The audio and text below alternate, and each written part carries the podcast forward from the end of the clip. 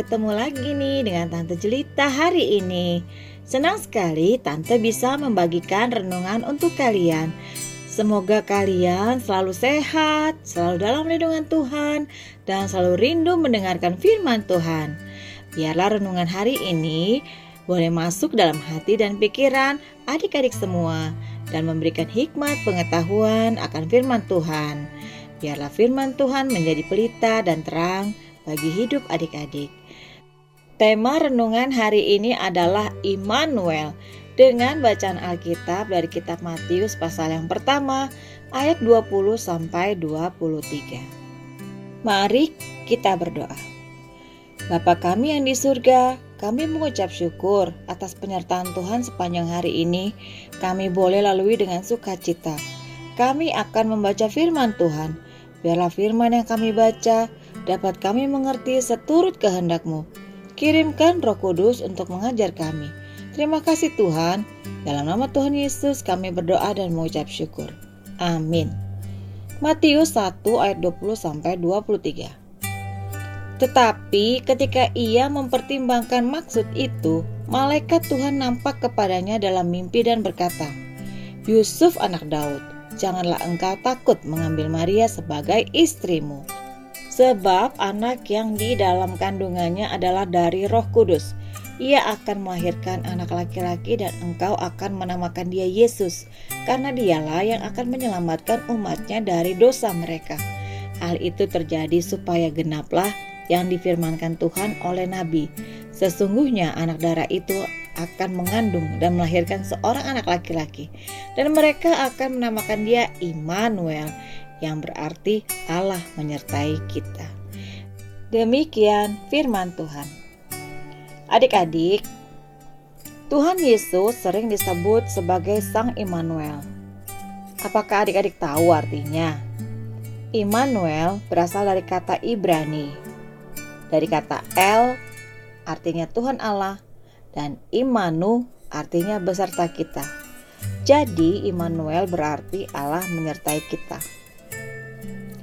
Ketika kita merayakan Natal, apakah kita sungguh-sungguh merasakan bahwa Yesus yang datang ke dunia ini adalah Immanuel, yaitu Allah menyertai kita?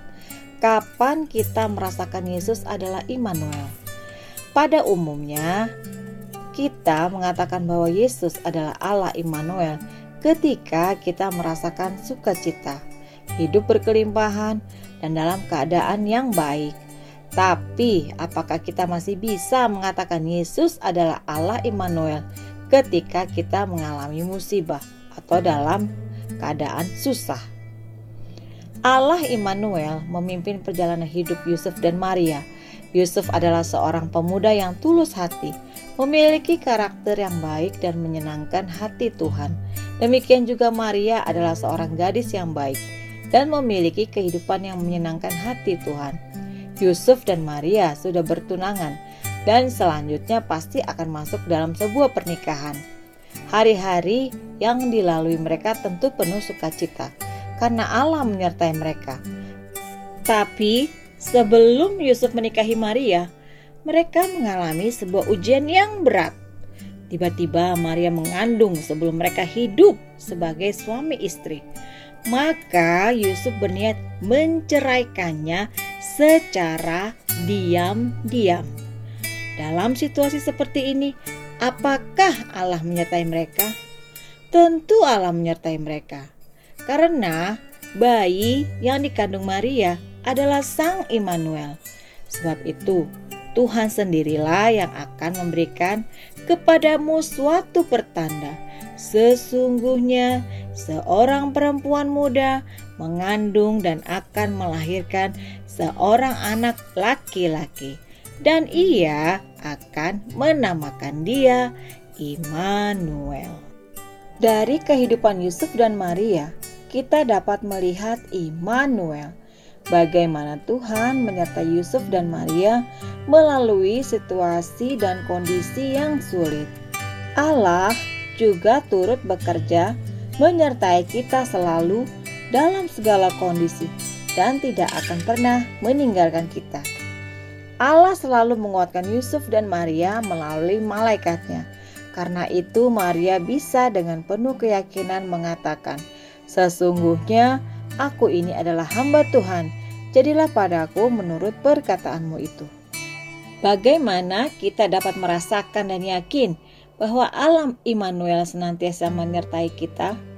Seperti Yusuf dan Maria, kita harus tunduk, taat, dan setia melakukan perintah Tuhan, supaya kita dapat merasakan kehadiran Allah Imanuel dalam kehidupan kita. Kelahiran Tuhan Yesus ke dunia merupakan bukti bahwa Allah menyertai kita, karena Dialah yang akan menyelamatkan umat-Nya manusia dari segala dosa-dosa mereka. Penyertaan Tuhan akan selalu ada bersama dengan manusia saat ini sampai akhir zaman, di mana Tuhan Yesus akan datang ke dunia untuk yang kedua kalinya. Mari kita ucapkan bersama-sama, "Aku mau bersyukur atas penyertaan Tuhan." Sekali lagi, "Aku mau bersyukur atas penyertaan Tuhan." Mari kita berdoa. Bapa di surga, ajari kami untuk selalu bersyukur atas berkat dan penyertaan Tuhan di sepanjang kehidupan kami. Terima kasih Tuhan, dalam nama Tuhan Yesus. Amin.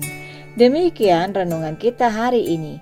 Kita harus selalu tunduk, taat, dan setia melakukan perintah Tuhan, supaya kita dapat merasakan kehadiran Allah Immanuel dalam kehidupan kita, terutama saat hari Natal yang sebentar lagi kita rayakan. Immanuel, Tuhan beserta kita.